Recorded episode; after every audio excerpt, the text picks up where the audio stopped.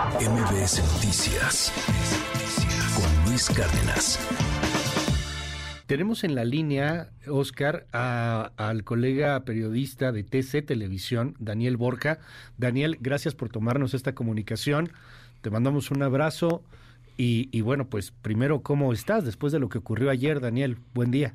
Hola, Luis, ¿cómo están? Muy buenos días. Bueno, eh, amanecemos aquí en Quito con una con una calma, con miedo, por decirlo de alguna manera, con una ligera calma, pero con temor al final. Los compañeros de Guayaquil aún están consternados por la situación, están muchos de ellos incluso no salen del shock. Eh, se vivieron minutos, 15 minutos de terror que fueron eternos, 15 minutos en los cuales este grupo terrorista intentó generar pánico, generar terror, no solamente a quienes estaban en las instalaciones de TC Guayaquil, sino también al país entero, porque buscaron salir en el noticiero que más rating tiene a nivel nacional al mediodía, en la televisora que más gente ve, sino que intentaron amedrentar y irse en contra de todo, ¿no? Ahora hay que hacer una lectura un poco más profunda de todo esto, que hay detrás de todo lo que se generó el día de ayer. Eh, te escuchaba en el diálogo con el colega hace unos instantes, esto ya es un libreto repetido con Marco, eh, un libreto repetido de lo que pasó años atrás en Colombia, en México, libretos que se van repitiendo y que hay detrás de esto, ¿Qué, qué pasó. Mientras la atención estaba en el secuestro de las instalaciones de televisión y su personal, qué había detrás, qué, qué se generó detrás.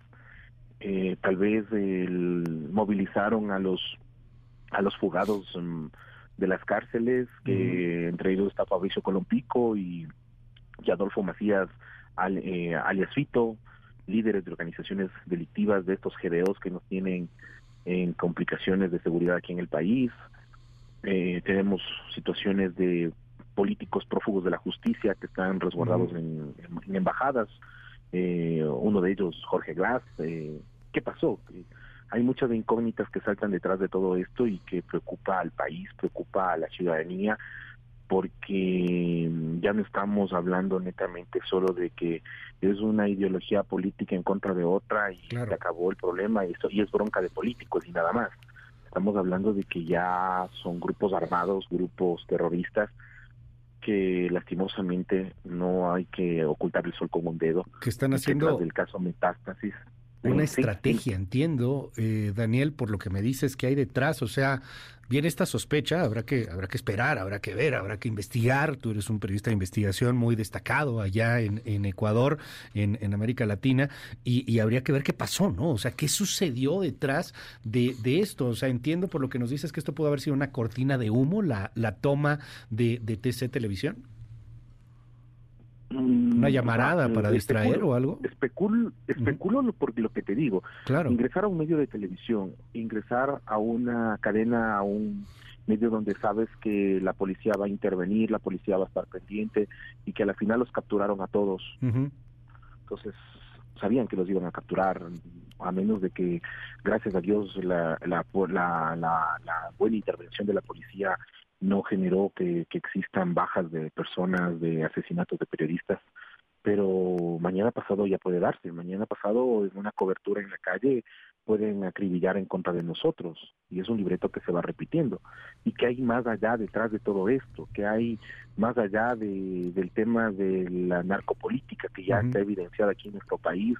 En el caso Metástasis, una, en el mes de diciembre evidenció toda esta trama de corrupción en el sistema de justicia y nexos de Leandro Noredo con políticos, con periodistas, con con jueces, con fiscales que lastimosamente nos tienen una complicación bastante grave al, Ecuador. Daniel, buen día, te saluda Oscar. Oye, eh, Daniel, ¿en qué condiciones está haciendo periodismo en este momento en Ecuador? ¿Cuáles son los retos y si hay si eso, si hay condiciones, y se puede reportar qué es lo que está pasando con libertad, sobre todo con, con la seguridad de que no, no va a haber represalias contra los comunicadores. Mira, eh, ¿qué seguridad? Yo pienso que, que, que, por más seguridad que, que, podamos decir, que podamos tener, que podamos resguardarnos, que podamos tener un chaleco, que podamos tener un, casco antibalas, Eh, el periodismo hoy por hoy es un es una profesión de alto riesgo, así como ser policía o ser militar. Estamos al mismo nivel de riesgo, al mismo nivel, con la diferencia de que nosotros no tenemos la logística como para andar armados y poder defendernos y replegar un ataque. Esa es la gran diferencia. Eh, y pienso que el periodismo hoy está bajo ataque en el Ecuador. El periodismo está bajo riesgo en el Ecuador porque le somos incómodos a estos grupos de poder de, terrorista, a estos grupos de poder delictivos, a estos nexos de la política con el narcoterrorismo que nos tiene afligidos, ¿no? Pero pienso que lo peor que podemos hacer en este momento es callarnos y, y tal vez puede sonar a, valentía en, balon, en, y no tener miedo, pero ser paladín. Si si nosotros callamos hoy qué, qué, qué, qué, país y qué futuro le dejamos a nuestros hijos. Oh. Y te hablo desde la perspectiva, yo soy padre, padre de dos hijos que me esperan en casa. ¿Te tocó vivir esto, Daniel, ayer? No, como te comentaba, esto lo vivieron los compañeros de Guayaquil. Ah, claro. Nosotros estábamos aquí en Quito, estábamos en medio de la transmisión y justamente yo estaba, eh, yo estaba en vivo, estaba transmitiendo en ese momento y se llevan la señal cuando ellos irrumpen en el C de Guayaquil. Entonces, claro. Fueron minutos Sí, ¿no? De, angustia, de angustia total. Déjame cerrar con, con una pregunta, eh, Daniel. Eh, aquí hay claramente varios círculos de poder que están en pugna, porque por un lado tenemos grupos del narco que son terroristas, pero pues son del narco, o sea, tienen un interés no necesariamente de gobernar, pero sí manejan ahí el, el tema del narcotráfico. Son dos o tres grupos particularmente que se están, que se están confrontando. Tenemos también un Ecuador convulso políticamente hablando. Mataron a Fernando Villavicencio, digo, nomás para darnos una idea del, del tamaño de, de conflicto, este, pues matan a uno de los candidatos presidenciales, ¿no? Yo te quiero preguntar, eh, ¿qué, ¿qué tanto hay eh, por parte de la unión de los ecuatorianos ante esto. Me llamaba la atención el mensaje que daba Correa ayer también en los medios de comunicación, llamando a, apoyar de alguna u otra forma al gobierno. ¿Qué tan unidos ves a los políticos y a los ciudadanos pues frente a esto que están viviendo? Eh, me, me recuerda lo que llegó a pasar en Colombia. En Colombia, cuando vinieron ya los atentados contra la población civil, la población civil se unió contra el narco, contra Pablo Escobar en aquel entonces. Algo similar se vive en Ecuador o sigue estando esta división política, esta división polarizante ciudadana. ¿Qué ves en ese sentido, eh, querido Daniel? Te voy a decir mi criterio personal, y muy personal. Eh, yo pienso que lo que pasó ayer en la Asamblea Nacional ya ser un exhorto a que las bancadas políticas de la legislatura están unidas en contra de la delincuencia, para mí es una hipocresía detrás de todo lo que se ha generado es una hipocresía de la política en el gobierno, en el país, en, el, en, el, en, la política del país, y que al presidente Daniel Novoa eh, le toca afrontar esto y lo está haciendo y las decisiones que está tomando han generado estas reacciones y es porque él no se ha sentado en una mesa a negociar con el narcotráfico.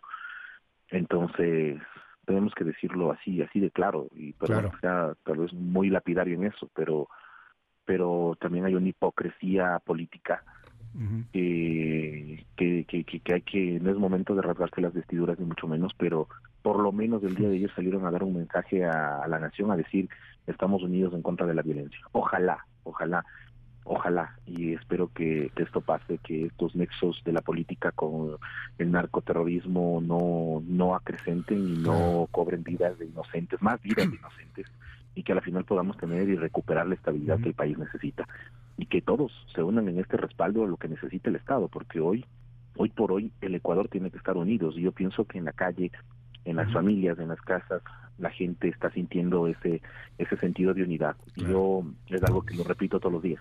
Los buenos somos más. Daniel, los buenos no podemos dejarnos de hacer. Te mando un gran abrazo. Gracias por tomarnos esta comunicación y por este testimonio. Y estamos en contacto si nos das oportunidad. Un abrazo y toda la admiración al gran trabajo que se está haciendo allá en Ecuador con los colegas. Gracias, Daniel.